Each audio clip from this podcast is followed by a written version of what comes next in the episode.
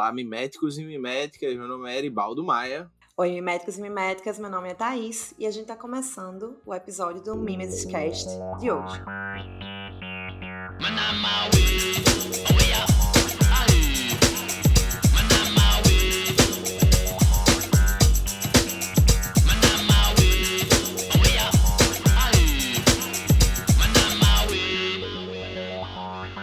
Hoje temos a estreia do projeto Mimesis em formato de podcast, que vai ser o seu MímesisCast. E dentro desse apocalipse que foi queda de Facebook, queda de Instagram, queda de WhatsApp, o Mimesis não cairá. O Mimesis não cairá.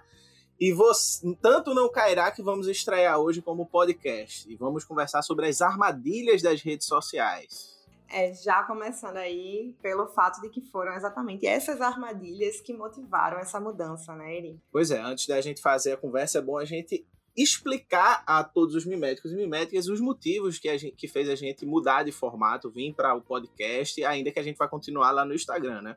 E um dos motivos foi justamente esse, né? Os algoritmos cruéis, fazendo a gente ser escravo dos algoritmos e despencando cada vez mais, tendo que lidar cada vez mais com, enfim, o imperativo dos algoritmos. Não pode falar de política, não pode falar disso, não pode falar daquilo. E no podcast a gente vai ter um pouco mais de liberdade. Enfim, sem a vaquinha de vocês, miméticos e miméticas, a gente não teria conseguido. Exatamente. Então, a gente já queria começar esse episódio de estreia agradecendo a todo mundo, porque exatamente por causa do apoio de vocês, por causa do empenho de vocês também acompanhar a gente, né? Também quem ajudou no Apoia.se, quem também está lá compartilhando, engajando o conteúdo da gente. Então, tudo isso é muito importante para tudo, para a parceria também. Então, a gente quer agradecer a todo mundo que apoiou a gente aí de todas as formas. E é isso, vamos embora. Como ele está dizendo, o Instagram, ele é muito seletivo com o tipo de conteúdo que ele quer que engaje e cada vez mais rigoroso em relação a isso. Então, basicamente, foi o que fez a gente repensar o formato do Mimesis, né? Afinal de contas, desde o início do projeto, a gente sempre deixou muito claro qual é o objetivo da gente aqui nas redes, e aí ele pode falar um pouquinho melhor disso, reforçar esses pontos. Mas são exatamente esses pontos que motivaram a gente a querer procurar uma plataforma que permita a gente trabalhar o conteúdo com mais liberdade. Então, vocês já estão acostumados, né, com alguns quadros que o Mimesis tem lá no Instagram, e a gente vai praticamente manter a maioria ou condensar em alguns quadros. E o primeiro quadro que a gente tá, inclusive essa estreia aqui, é a estreia de um dos quadros também, que é o Papo Furado, né? A gente fazia as nossas lives no Instagram, no YouTube, e tinha o nome de Papo Furado. Bem, o Papo Furado vai ser essas conversas um pouco mais longas, eu e Thaís, ou eu, Thaís e um convidado, ou Thaís e um convidado, eu e um convidado, mas sempre conversas um pouco mais longas sobre temas gerais. A gente não quer se restringir a temas só de teoria, enfim, a gente vai tentar chamar a gente de... Exatamente, a gente vai tentar conversar sobre tudo um pouco, né? É isso aí. Além do Papo Furado, que está sendo o nosso episódio de estreia também, a gente vai manter o Topicalizando, né, o fichamento, que agora vai ser em forma de podcast, não mais em forma de vídeo, onde a gente vai sempre trazer livros que a gente acha que, de alguma forma, são importantes. A gente vai também condensar alguns conteúdos de caráter mais geral no Mimetizando, né, onde aí tem uma diversidade, inclusive os vídeos de opinião vão estar dentro aí do Mimetizando. E o quadro Conversando com Thaís ou Conversando com Eri, onde a gente vai falar sobre várias coisas, mas normalmente buscando dar ênfase à nossa área mesmo de formação, nossa área de estudo, onde a gente pode aprofundar um pouquinho mais. E vocês acham que é só isso, mas até o final do ano o Thaís vai estar soltando mais algumas novidades que a gente ainda está trabalhando, porque, enfim... Vai ser um processo essa mudança para o podcast, e a gente contamos com todos vocês e espero que vocês todos gostem e se sintam em casa nessa grande ágora mimética.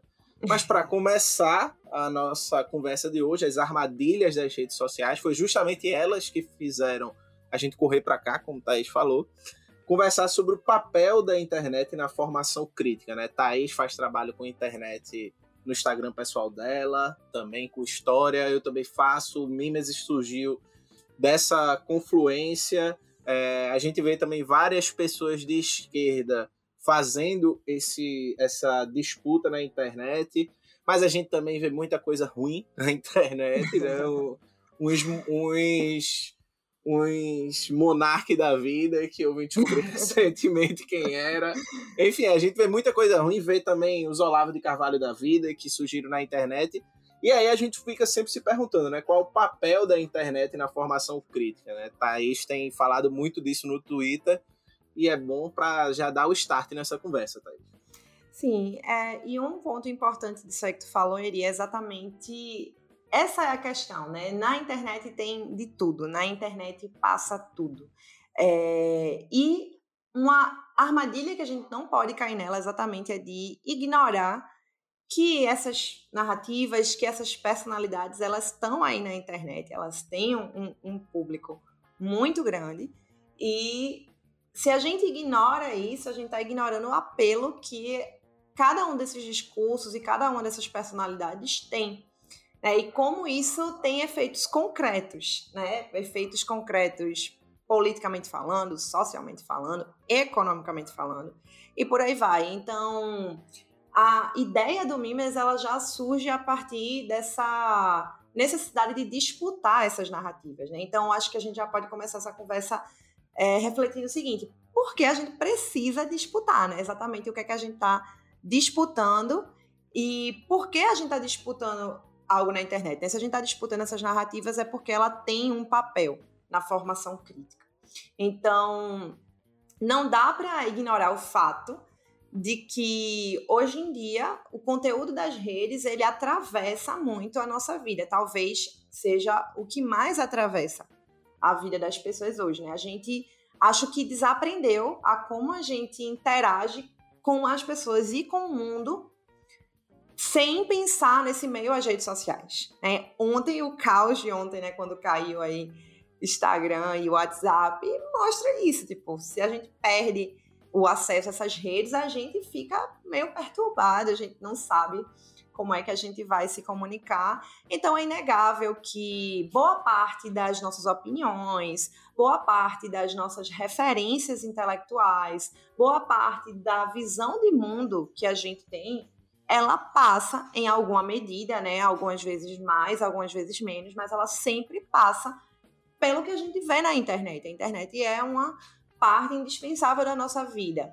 E mesmo quem não tem acesso à internet, que é uma quantidade grande de gente também, a gente não pode ignorar isso, de forma indireta, provavelmente em algum momento vai, de alguma forma, entrar em contato com alguma coisa que saiu da internet, né? O que foi motivada pela internet. Então, basicamente, ela tem um papel inegável na formação crítica da gente, seja isso positivo ou negativo. E tem um ponto que eu fico pensando, que a internet hoje pauta muito o debate público hoje, né? Como se fosse uma ágora contemporânea, né? De certo modo, né? Boa parte do debate público passa pela internet. Basta ver que o Twitter hoje é um grande diário oficial, né? Virou o diário oficial. Todas as autoridades políticas, todos os políticos, eles comunicam suas atividades, sua agenda, seus trabalhos através do Twitter, né? Então você vê os grandes líderes mundiais, Trump, Bannon, todos têm Twitter, todos vão fazendo... Bolsonaro, gente. Exatamente, a família Bolsonaro. A própria estratégia da extrema-direita mundial, que passa pelo Steve Bannon, passa pelo uso das redes sociais. Então a internet hoje é esse lugar da qual a gente não pode virar as costas de que ele é passível de ser disputado. E tem que ser disputado de alguma forma. E ainda mais porque não há espaço vazio, né? Ou seja, não tem espaço vazio em nada que se faça, né? E eu e Thaís somos professores. Thaís tem uma experiência de sala de aula bem mais larga do que a minha, mas uma coisa que eu já vi um pouco é que hoje, em qualquer aula que você vai dar, qualquer jovem tem uma opinião formada da internet, assim. Tem um debate que surgiu da internet, então você vai dar alguma informação, eles têm alguma concepção que vem da internet, ou seja, você tem que estar atualizado de alguma forma, e ao mesmo tempo a internet meio que mudou a linguagem do processo de formação crítica, né? Como é que a gente vai trazer essa linguagem da formação crítica muito formal, academicista, para a internet, né? Então você vê, por exemplo, pessoas da universidade, professores da universidade também com esse incômodo de sair dos muros da universidade, vir para a internet para disputar. Até porque foi a internet que deu propulsão a uma série de figuras revisionistas, anti-ciência, esse discurso que tem tomado boa parte do debate público aqui no Brasil e no mundo também, né? Basta ver os protestos na Alemanha, na França, dos anti-vacina, né? Os Estados Unidos aí não conseguindo vacinar ninguém por conta desses discursos negacionistas, né? Então a gente também vê a universidade fomentando alguns podcasts, né? Na UFPE tem o pessoal do Nós, enfim. Então tem uma galera tentando se movimentar. Ao mesmo tempo, a gente não pode se esquecer, e esse bug do milênio veio para isso, né? Para lembrar que, apesar da internet ser esse lugar de pluralidade de ideias, de disputa, tem um limite, né? Que é o limite de que essas plataformas, essas redes sociais são empresas. São empresas gigantes, né? Você vê uma empresa, tem um bug em uma empresa e a gente perdeu simplesmente a rede social com maior inserção no Brasil, que é o Facebook, ainda que o jovem esteja saindo do Facebook, a grande maioria das pessoas ainda usa Facebook no Brasil. Facebook, Instagram e WhatsApp, né? Ou seja, caiu 3 ferramentas de comunicação muito importantes, porque deu problema em uma empresa, né? Então, são empresas que elas possuem interesses econômicos, interesses políticos, interesses de divulgação de uma informação ou outra. Então a gente vê, por exemplo, algumas figuras tendo problemas com engajamento, se falar um determinado nome ou falar algum posicionamento político, mais para cá, mais para lá, etc. Então esse trabalho de formação na internet, ainda que seja importante ser disputado, ele tem um limite claro. E eu lembro, Thaís fala muito isso, né? Thaís, tu fala muito isso no Twitter, de que se a internet, ao contrário do que se pensou, né, a internet não foi esse espaço de esclarecimento à Lacan e tal, que as pessoas iam ter muito acesso à informação e esclarecer a mente das pessoas, né? Não é bem assim que funciona, né? Ou seja, o conteúdo da internet é um conteúdo muito esquemático, muito de abrir o debate, né? E muitas vezes as pessoas na internet acham que só aquilo ali funciona e aí temos um problema na formação, né? De achar que a internet dá conta de toda a formação política, né? Ou que dá conta de todo o trabalho de disputa política, né? De disputa da crítica política, enfim, né? Então tem os prós de a internet trazer esse espaço, um outro espaço onde você alcança muito mais gente, sem sair de casa, você alcança muito mais informação, mas também é um limitador da forma da crítica, né? Exatamente, como tu muito bem falou, né? Existe vida fora da internet, né? A internet é inegavelmente, como a gente está falando, um espaço que vai ali aparecer como um mediador na vida da maioria das pessoas, mas ainda assim existem pessoas que não estão ali e existem pessoas que estão ali, mas que não necessariamente a gente tem acesso a elas, porque também a internet, ela não é algo homogêneo, né? Existe uma coisinha chamada bolha. Então, você tá numa bolha ali porque existe um algoritmo que vai lhe direcionar para conteúdos que possivelmente são conteúdos do seu interesse. Então, não só existe um limite nesse sentido que ele tá falando, mas também existe o limite da sua bolha. Então, muitas vezes você tem ali uma pessoa que acha que o que ela está vendo ali na internet, o que ela está vendo ali no Twitter, o que ela está vendo ali no Instagram, é um reflexo do mundo, né? E quando você vai ver a coisa ali entre... Eu não gosto tanto de dizer vida real, porque dá a impressão de que o que está na internet não é real, e a gente sabe que é sim, né? O que acontece na internet tem efeitos materiais, tem efeitos concretos, né, fora da internet. Então, o termo vida ideal não é exatamente o que eu queria dizer, mas assim, às vezes a pessoa acha que, sei lá, de repente uma certa opinião, de repente uma certa visão de mundo, é uma visão que predomina ali, que a maioria das pessoas vão ter, mas se ela fosse andar um pouquinho por bolhas fora da internet e talvez a coisa não fosse tão assim. Então, essa questão do que você falou da internet, todas as redes sociais são empresas, né? Então, parece, a internet ela dá uma impressão de que ela é um espaço democrático, porque, em teoria, você pode chegar ali e falar sobre o que você quiser, da forma que você quiser, obviamente que ainda que dentro dos limites jurídicos, né? Mas, em teoria, estando dentro desses limites jurídicos, você pode falar o que você quiser, da maneira que você quiser, mas não é bem assim, né? Porque aquilo ali aparenta ser gratuito, mas não é, né? Você está dando ali dados, você está dando ali informação, você está produzindo algum conteúdo que pode ser mais rentável para essas empresas ou não, e isso passa pela percepção de que informação circulando nas redes sociais hoje é mercadoria. A partir do momento que a internet e as redes sociais elas se firmam como elementos da vida cotidiana das pessoas, rapidamente o capital vai ali dar a sua forma, né? Vai ali expandir relações, vai transformar aquilo em mercadoria. Então, o que a gente fala, o que a gente consome na internet não é de graça. Existe um custo ali, ainda que não seja um custo de você chegar e pagar para ter certos usos, né? Mas provavelmente o que você consome na internet, o que você bota na internet, de alguma forma vai lhe direcionar alguém a consumir alguma coisa. Então, assim, a gente às vezes esquece que a internet ela é uma mercadoria, né? O que está sendo falado ali, o que eu falo, o que Heribaldo fala, o que todo mundo fala na internet é uma potencial mercadoria. Então, pensando dessa forma, existe uma lógica ali que é ditada pelo algoritmo que vai favorecer certos tipos de conteúdo e outros não. Então, por exemplo, quando a gente pensa um projeto que tem a proposta do Mimesis, por exemplo, né? A proposta da gente, desde o início, qual é?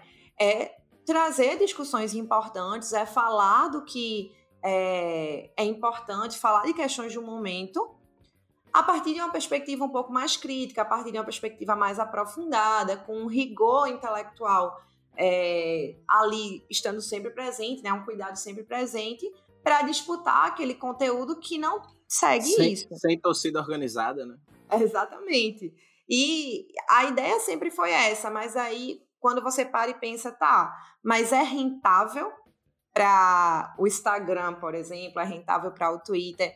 Essa proposta que, ainda que seja uma proposta de um conteúdo um pouco mais curto, um conteúdo que não esteja ali engessado com aquele academicismo, aquela coisa densa, né, que é muito mais própria de meios mais específicos, né, e não necessariamente para o grande público. Então, sendo essa proposta trazer um conteúdo um pouquinho mais aprofundado para o grande público, até onde isso é rentável, né, para o que as redes sociais estão querendo vender ali, porque as redes sociais, elas vendem conteúdo, né? Ali, quando você está engajando alguma coisa, alguém está lucrando por você fazer isso. Então, não é uma coisa que ninguém está tendo um ganho, né? Então, um ponto muito importante que a gente não pode perder de vista é esse, né? Existe um formato de conteúdo, existe uma forma de falar sobre as coisas que é mais rentável que outras, né? E isso também tem que estar dentro da lógica da informação rápida e fácil.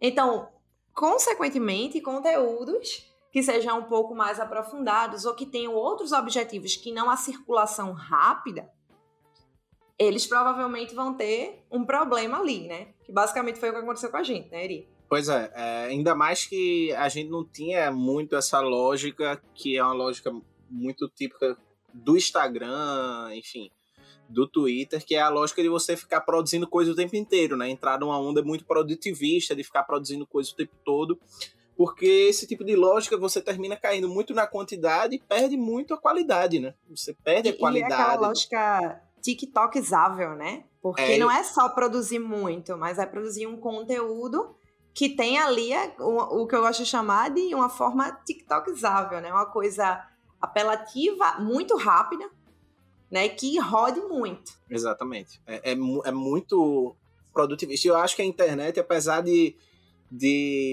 óbvio, ela é a vida real, mas ela cria também uma lógica, que é essa lógica de bolha, que cria muito, tipo, cada um no seu clubinho, cada um no seu quadrado, e você perde a dimensão do convívio com o que é diferente, né? Que, por exemplo, na universidade, o debate na universidade, ele se caracteriza por você ser obrigado a ouvir a crítica, você ser obrigado a ter que lidar com observações, com críticas, com, muitas vezes com críticas que vão dizer, olha, tudo que você está falando é besteira, volte para casa 1. Né? Então você refazer o caminho muitas vezes, ou seja, essa lógica da internet é muito diferente da lógica da formação educacional, da formação crítica educacional, né? A formação crítica educacional, ela precisa de um tempo, né? De um tempo da paciência, né? De você ler, não entender um texto, voltar, se deparar com o mundo, fazer a comparação entre o que você está lendo com o mundo, criticar a partir disso, formar suas convicções, e aí depois de um tempo que você está lá, né? Isso é o mais legal, pelo menos eu tive muitos momentos desses e sempre tenho, né? Você forma suas convicções e aí tá lá certíssimo que aquilo que você está pensando é a coisa mais certa do universo, e aí vem algo e destrói suas convicções, e aí você tem que reconstruir de novo.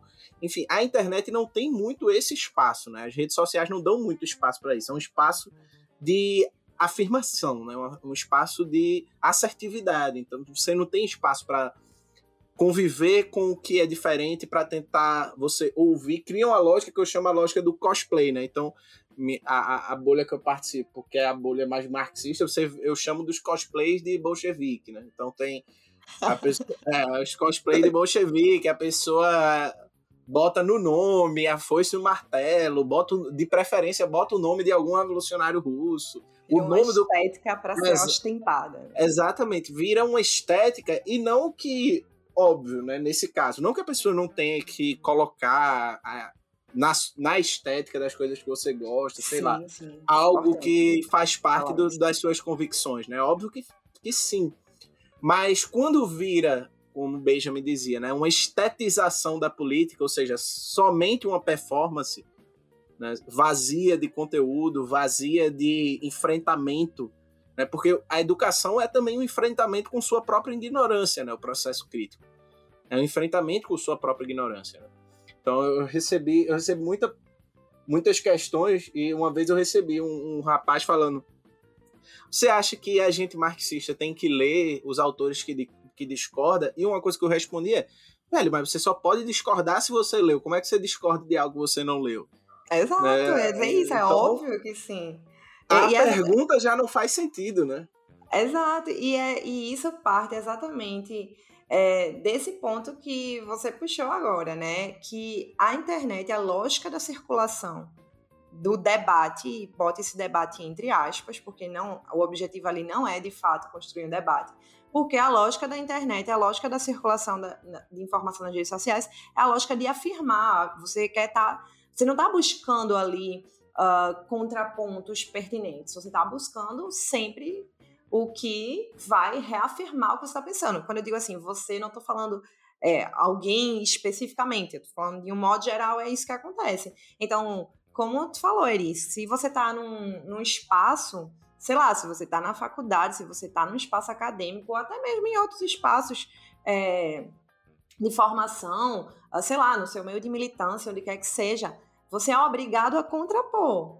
E não é fácil contrapor, né? Não, porque a contraposição, ela implica exatamente lhe tirar desse espaço de conforto que você tá ali, como tu falou. Ah, nossa, isso que eu tô falando faz muito sentido, ou sei lá, essa teoria é perfeita, e o processo do amadurecimento intelectual é exatamente a percepção, ele envolve também a percepção de que nem toda teoria ela vai ser 100% perfeita, nem todo pensamento que de início parece fazer um sentido irrefutável, dificilmente você vai encontrar alguma coisa que seja irrefutável, né? Nem sei se existe alguma coisa assim. Então, no espaço fora da internet, você é obrigado a contrapor, porque senão você não se comunica, você não tem diálogo, e você não vai avançar em outros espaços se você não tiver diálogo com alguém, se você ficar falando sozinho, né?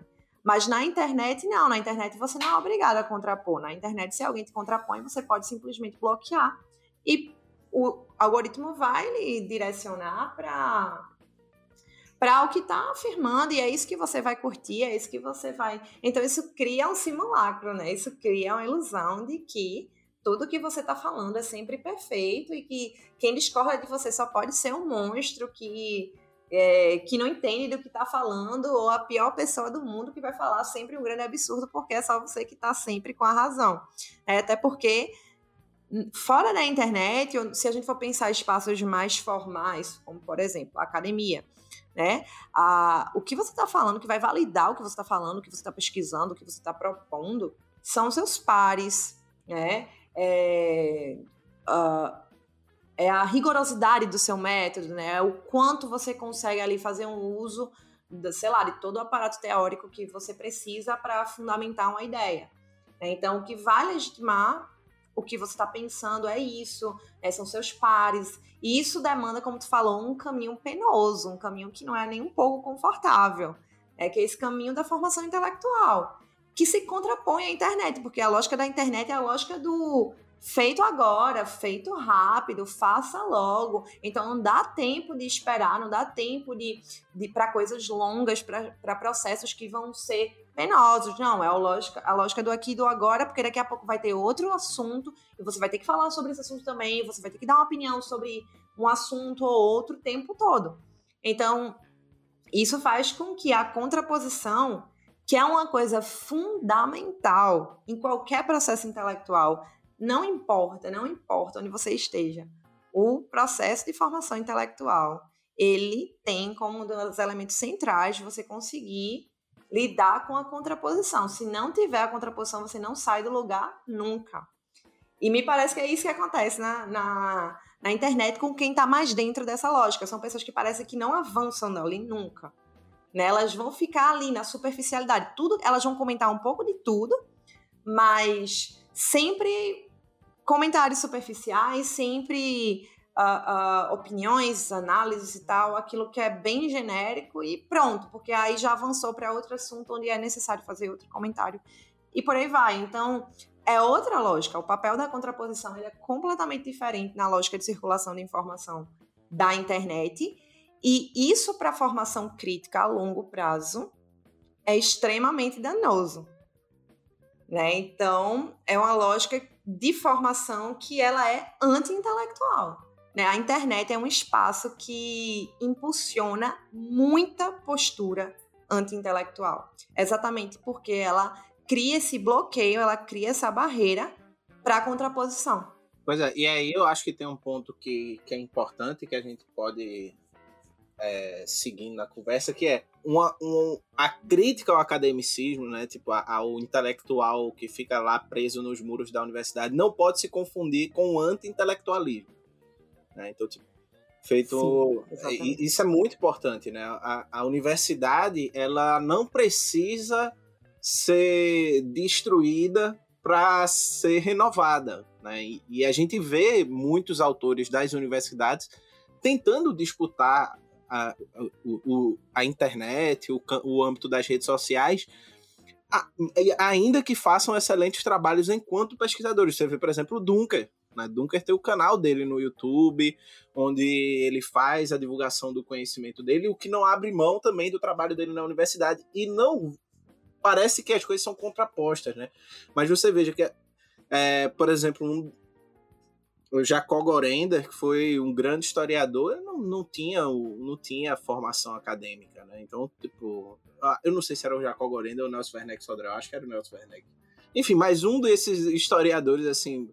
E não é de hoje que tem grandes nomes da intelectualidade que foram reconhecidos na universidade, mesmo sem serem acadêmicos, né? Porque o que valida a produção de uma pessoa não é necessariamente a pessoa ser ou não do clubinho da torcida universidade, né?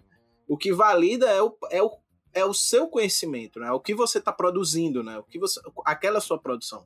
E aí eu acho que a universidade tem um papel importantíssimo, que é o papel de mediador, o papel de validação também, né? De validação. Então eu acho que e termina caindo muitas vezes nisso, né, da internet, de tentar combater um academicismo, que é ok, massa, e eu acho que tem muita gente dentro da universidade ciente dos limites do academicismo e tentando também burlar esse limite, mas a gente não pode cair numa crítica de porque tem academicismo na universidade, vamos então ser contra qualquer tipo da linguagem intelectual, etc. E isso eu acho que é muito danoso, né? Termina até sendo uma coisa meio idealista, né? No sentido de que é uma coisa ou outra, é tudo ou nada, né? Então fica caindo numa lógica meio, enfim, de torcida, né? E aí nada contra as torcidas organizadas, né? Mas uma lógica de torcida de que, por exemplo, só esporte e os outros times que se lasquem, né? Parece que é uma coisa meio assim, né? Meio que termina não analisando o fenômeno como algo que é, né? Se a universidade também reproduz ao seu modo certa lógica do mundo do capital, e quando a gente diz que o capitalismo é estrutural, tudo a seu modo reproduz essa lógica, né? Inclusive tudo que a gente faz, né? Reproduz em algum ponto, né?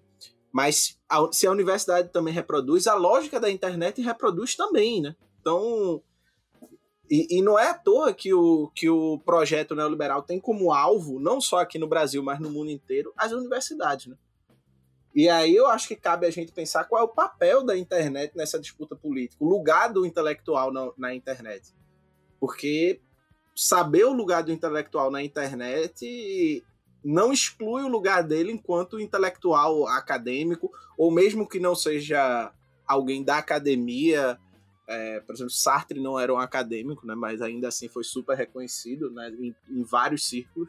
E qual é o lugar desse intelectual hoje no debate público, né, que passa muitas vezes na internet, né? Exato, e é exatamente isso que você falou. A internet, ela transforma a coisa numa disputa de divas pop, né? Nada contra as divas pop, inclusive adoro, mas não dá para tratar formação política, não dá para tratar disputa política, formação crítica intelectual dessa forma. E aí é como, voltando lá àquele ponto que a gente falou, o que vai validar o que você está falando fora desse ambiente é uma série, todo um aparato ali teórico, metodológico, de diálogo com os pares. E aí entra também no que você falou agora, que o academicismo, ele existe, fato, isso aí é muito importante também, mas é outra discussão, porque uma coisa não invalida a outra.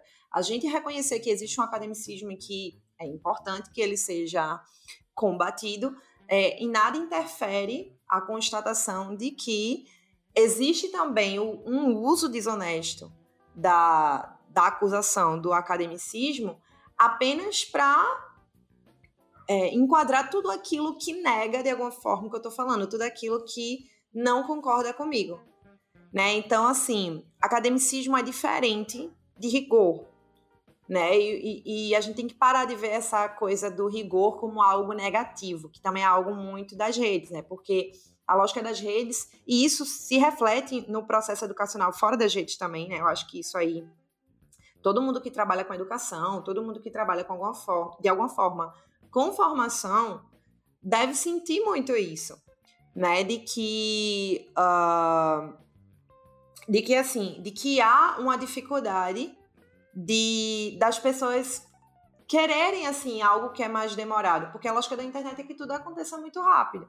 Então, o rigor, ele não deve ser visto como algo ruim por ser trabalhoso, por ser penoso, mas deve ser visto como algo bom, porque é exatamente o uso desse rigor que vai te dar segurança, que vai permitir que você aprofunde mais, que você consiga dar conta melhor do seu objeto de reflexão, seja ele qual for, né? Então, assim, quando a gente pensa o papel da internet na formação crítica, quando a gente pensa o papel da internet na disputa política, é importante a gente ter consciência desses limites, não para demonizar a internet, né, porque ela tem que ser vista, pelo menos ao meu ver, como um meio e não como um fim. Eu acho que se a gente pensa dessa forma, isso facilita a gente a lidar com isso, né, porque a gente tem a impressão, muita gente lida como se a internet ela fosse o fim, né? Como se, aqui eu tenho acesso a esse conteúdo,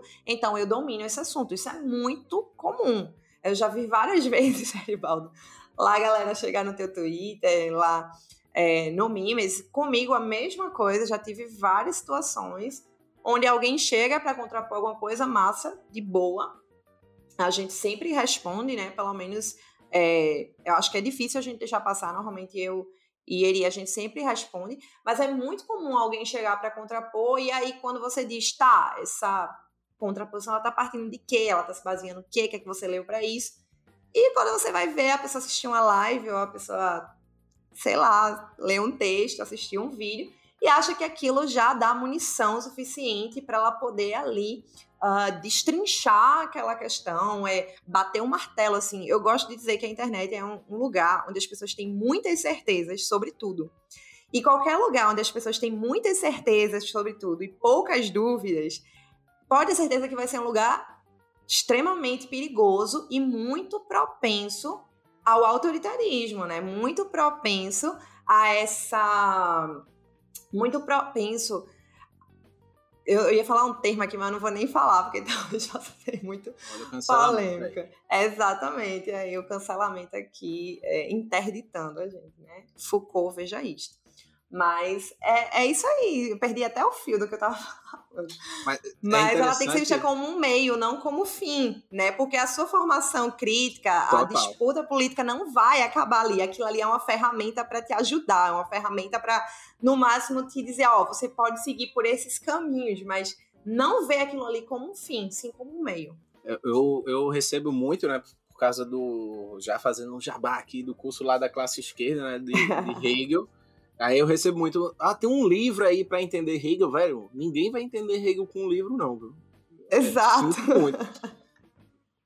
Se você ler os melhores manuais de Hegel, quando você for ler Hegel, você vai ter muita dificuldade.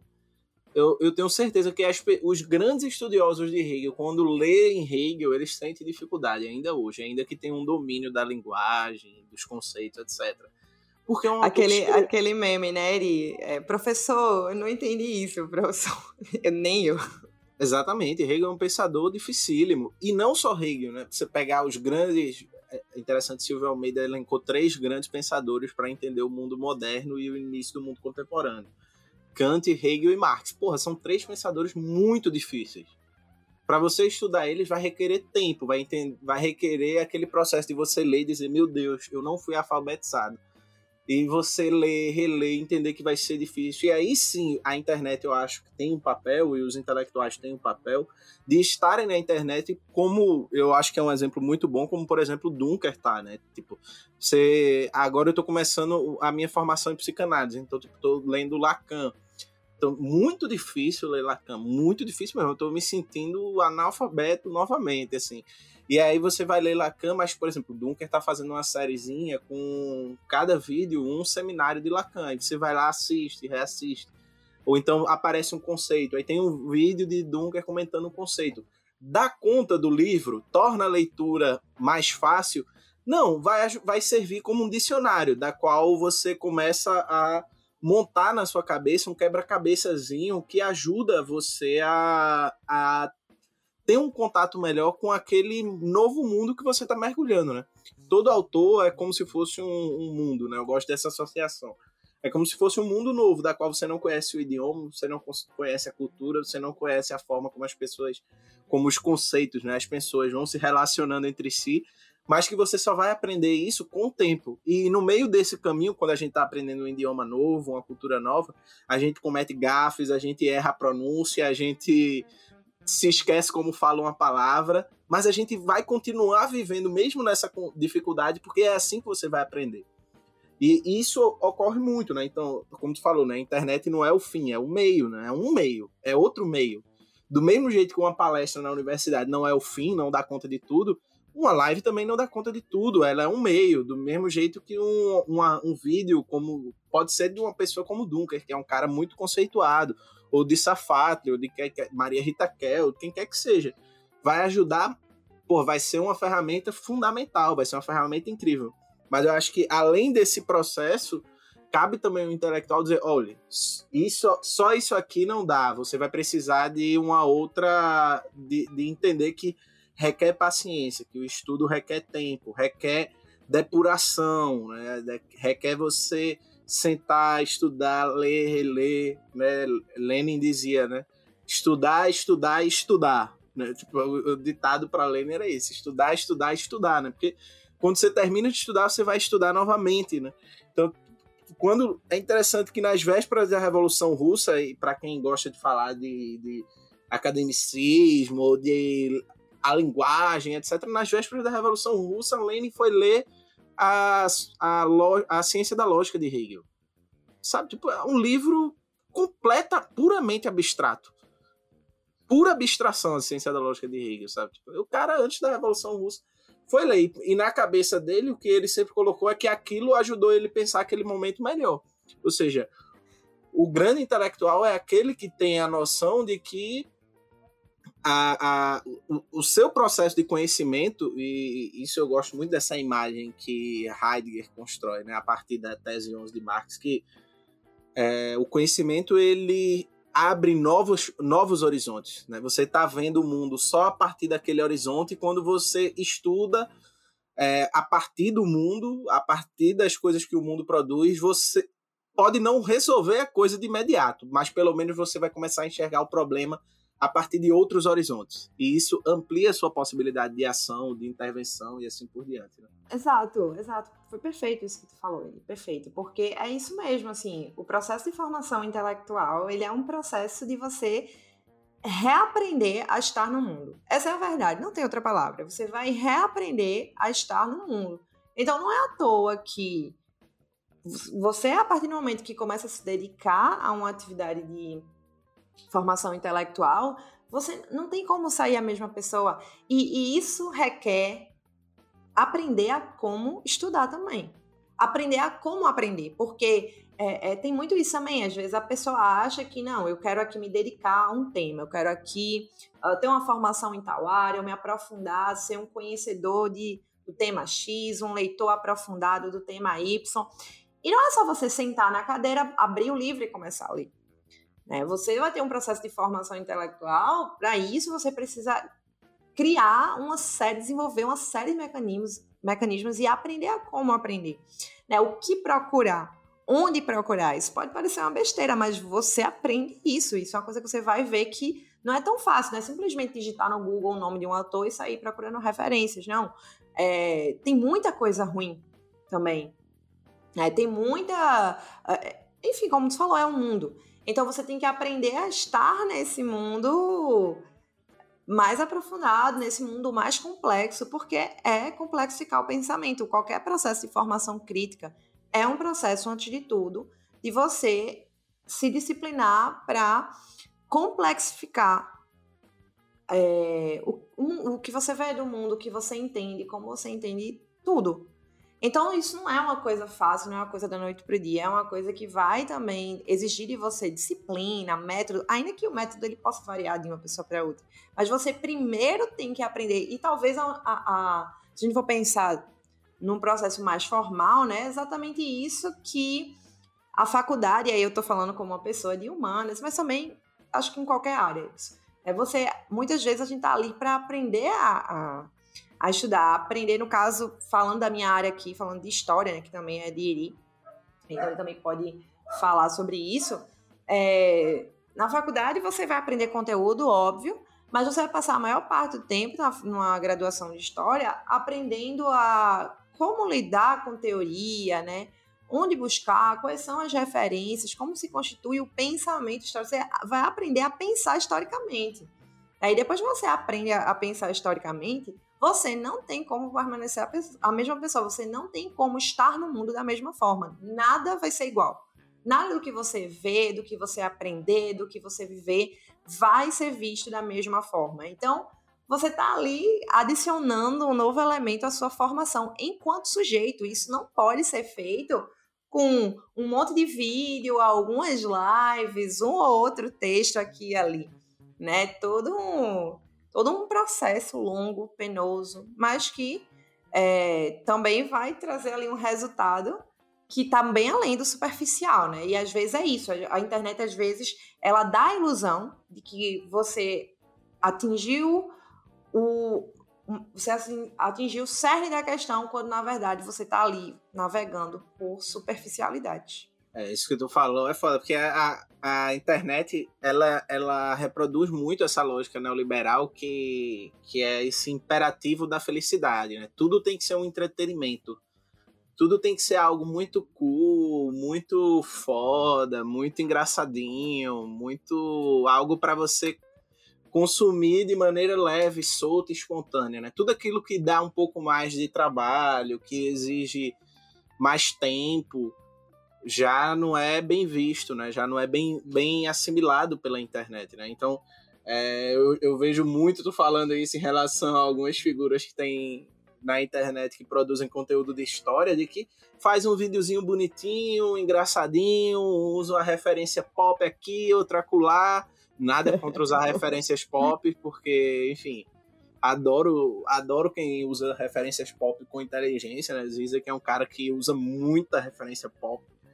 O cara fez um texto sobre Kung Fu Panda e o multiculturalismo. Porra, isso é muito referência pop, né? Kung Fu Panda, o cara fez um texto analisando Batman, a trilogia do Batman, pô, do Christopher Nolan. Então, usa referência pop, né? Agora, usar essa referência pop só pra poder pegar esteticamente as pessoas, tal, e quando vem... Ornamentar, né? Exatamente, só pra ser uma ornamentação, e nada contra... Acho que a gente tem que deixar as coisas bonitas, agradáveis, enfim...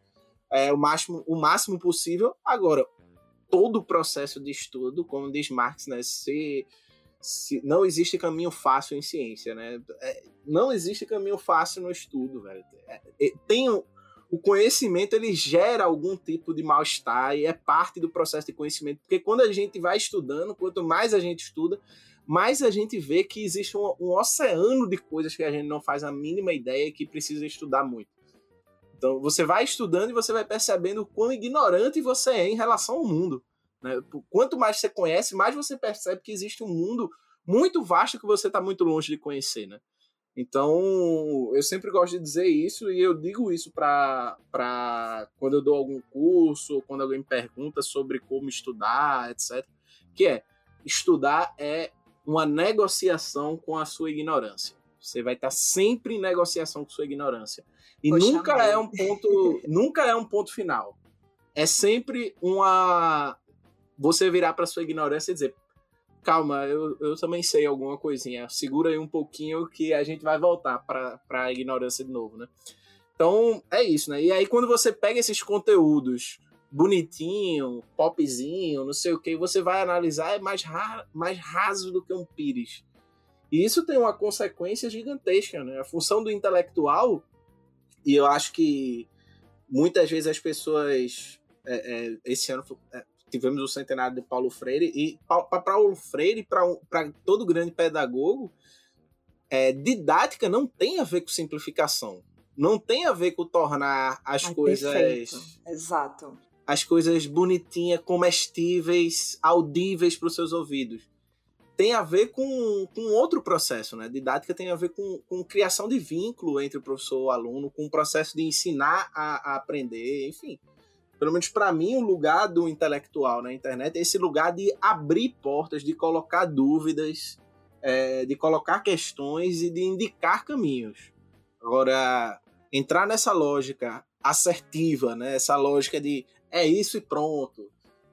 Eu vi um Twitter de um jovem, porque Foucault era uma desgraça. Porra, bicho. Assim, você pode discordar de Foucault, assim, até a alma, mas, porra, Foucault foi um intelectual sério, né? Foucault foi um intelectual sério. Eu já tô num ponto que eu não tenho nem mais raiva. Eu só acho engraçado, assim, porque eu fico pensando, porra, que ego, né? Eu acho que se eu tivesse essa confiança... E autoestima da porra. Né? Eu ia tão longe. Se eu tivesse a autoestima dessa galera que chega falando assim, eu digo, nossa, é muito bizarro mesmo. E é isso aí. E no final das contas, é isso que você falou. Isso volta para aquele ponto. O que é que valida na internet? Qual é o critério de validação na internet? É o número de like. É quem grita mais alto. É quem grita mais alto, perfeito. Então, assim, eu vejo muito, e eu já me vi caindo nessa armadilha muitas vezes, que é o de... de repente não vou dar uma opinião, de repente não vou falar o que eu realmente acho sobre um certo assunto, porque, todo mundo vai discordar e tal, não sei o que lá, sendo que depois você vai amadurecendo. Eu penso isso como um processo de amadurecimento, e você vai vendo que, cara, que merda, tipo, eu tô mediando o meu pensamento, eu tô mediando minha postura pela quantidade de... aprovação na internet, numa bolha específica, sabe? E esse é um critério tão raso, né?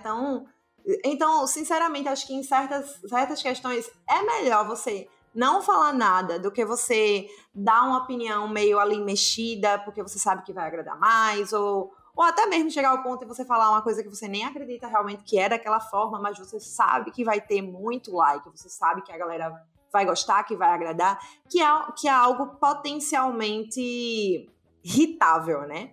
Então, com certeza, tem muita gente que faz isso de forma deliberadamente, tipo, qual opinião ela pode ser mais popular aqui, né?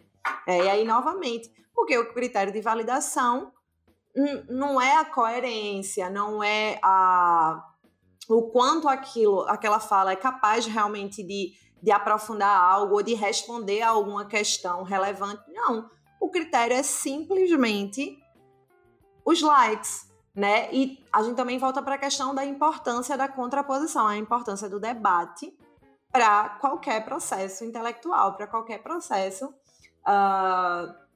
que tente chegar a alguma conclusão sobre qualquer coisa. E eu já disse no Twitter uma vez, eu digo aqui, vou dizer em qualquer lugar. Gente, se você observa que a pessoa tá ali, ela só debate com o seguidor, ela só vai medir ali a relevância de um assunto ou outro, pelo quanto ele repercute na bolha ou tem like, gente, isso é problemático, sabe? Não, óbvio que a gente tem que também debater, né? Afinal, como ele falou, qual o papel do intelectual aí? É a da mediação, porque... didatismo nada tem a ver com simplificação. O didatismo é uma forma de mediação. Então, realmente, esse papel do intelectual na internet, ele está, ao meu ver, né, ao nosso ver, muito mais próximo de alguém que vai estar ali mediando. Né, mediando algo mais complexo, algo mais abstrato, para que você possa começar ali a seguir um caminho para chegar naquela complexidade.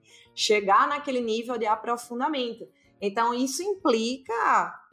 uma série de saídas de zona de conforto, de até mesmo de pegar uma contraposição e o próprio processo de tentar ali contornar, de tentar melhorar o seu pensamento para conseguir responder àquela contraposição, é uma forma de atingir esses graus mais altos de complexidade, né? E a internet vai barrar isso, porque exatamente o critério de validação é a quantidade, é o quanto que você falou tem potencial para chegar em mais pessoas, tem potencial para circular. E não porque o que você falou de fato faz sentido, enfim, é isso aí.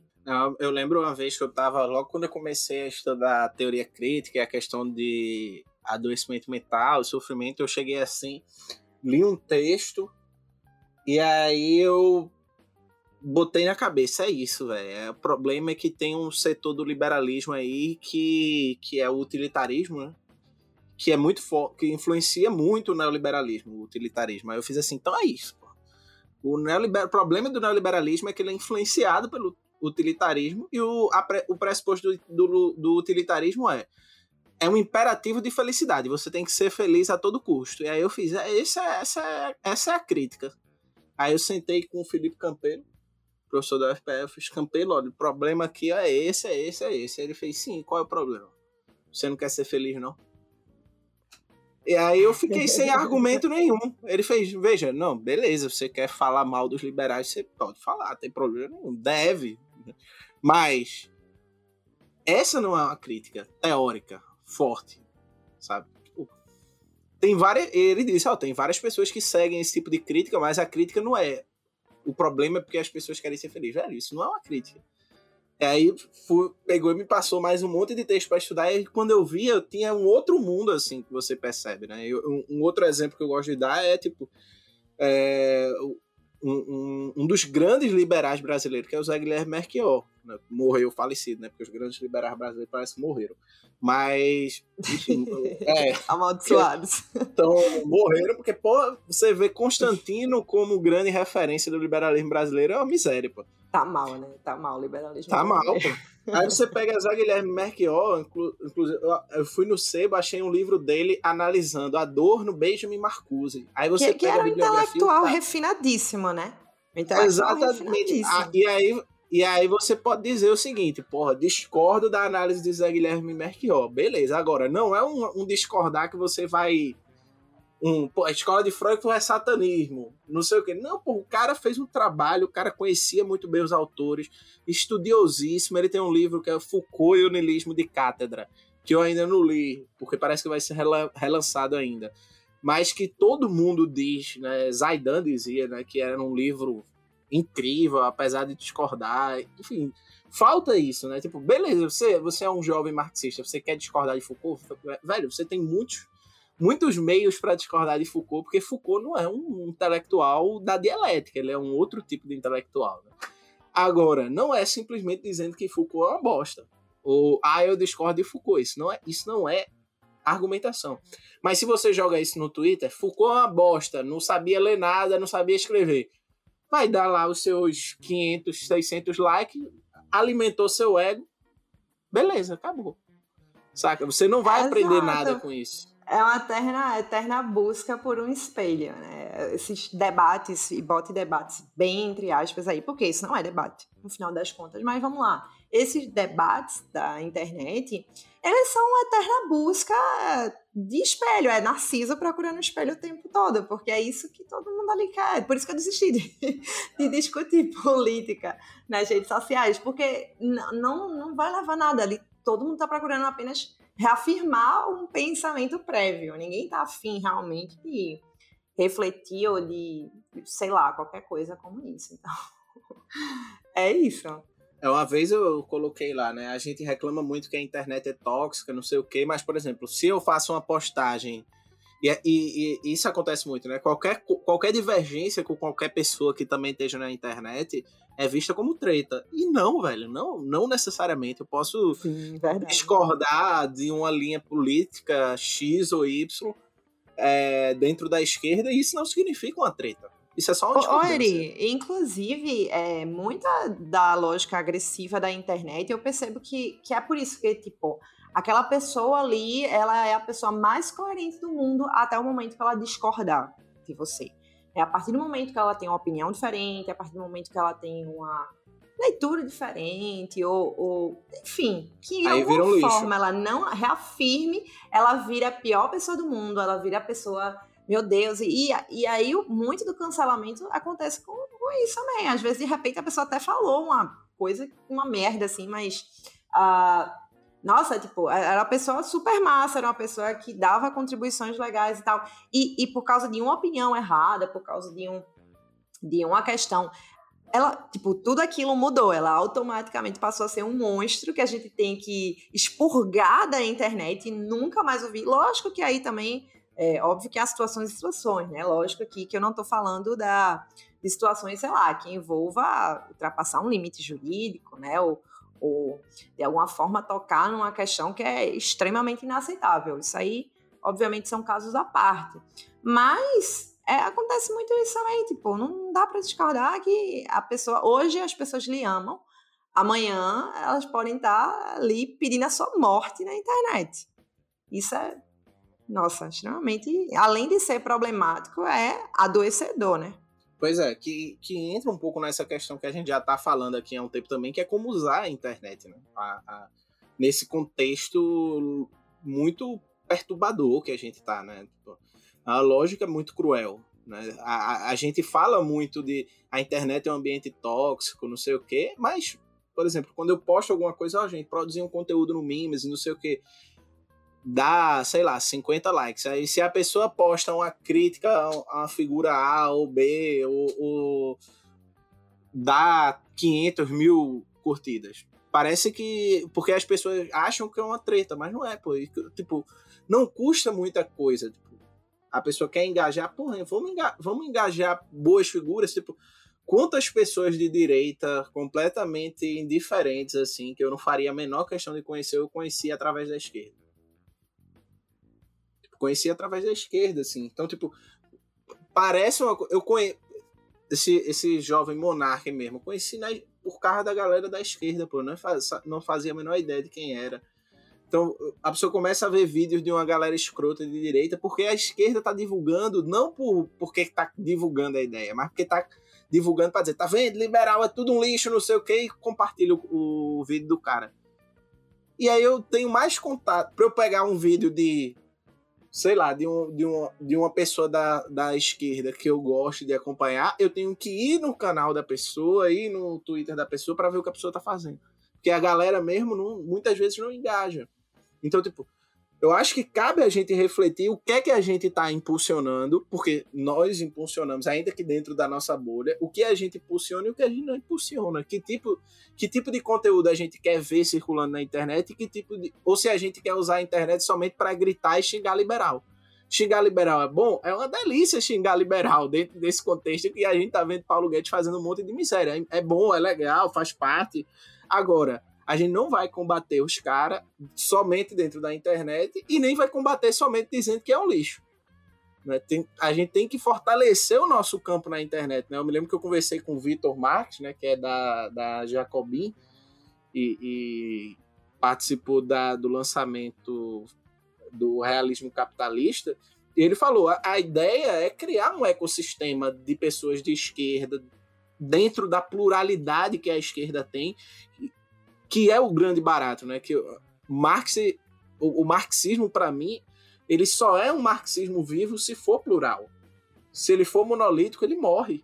Perfeito. Né? Perfeito. Então, acho que a gente tem essa missão na internet e o Mimesis, que, enfim, surge de uma leitura um pouco mais heterodoxa, né? Vem dentro dessa pegada, né? De pensar, trazer o marxismo e o pensamento crítico em sua pluralidade. Por exemplo, eu gosto de conversar com autores marxistas mais ortodoxos, por assim dizer, mas também gosto de conversar com Foucaultianos, pô. E isso acho que tem muito mais a enriquecer. E aí a ciência, a ciência, né? Você aprende na universidade o método de fazer isso, enfim, de fazer essa intersecção, para não ser simplesmente uma mistureba, mas você aprende a fazer essa grande salada para sair uma receita muito gostosa, muito bonita e que, enfim, termine ampliando os nossos horizontes, né? Se o conhecimento não serve para ampliar o nosso horizonte e fazer a gente agir no mundo de uma forma melhor, não serve para nada. Exato, é isso aí. Então, eu vou fazer só mais uma reflexão para a gente aí encaminhando para o final. Mas é isso, quando a gente pensa esses usos da internet, eu acho que um bom uso da internet, ele vai partir exatamente desses entendimentos que a gente está discutindo aqui até agora, né? Então, se você entende esses limites, se você entende a internet como um meio, não como um fim, se você compreende que ali você vai ter ferramentas que vão te ajudar a se situar em certas discussões, a saber onde buscar, a saber que referências você pode ou não pode usar.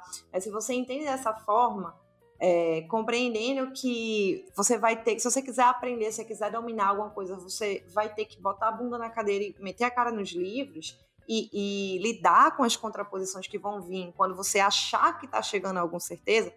Então, você vai ser capaz de fazer um bom uso da internet, né? Então, entender também que e é outra coisa que a internet faz, ela dá uma ilusão de que o mundo é preto no branco, né? Ela dá a ilusão de que ou você é X ou você é Y e que nesse meio não existe nenhuma zona nebulosa, né? Não tem... Eu sempre gosto de dizer, né? Entre o preto e o branco tem um monte de cinza aí e é exatamente essa zona aí que ela vai ser o desafio, porque você não vai conseguir explicar o mundo, você não vai conseguir explicar nada a partir dessa... desse simplismo, né?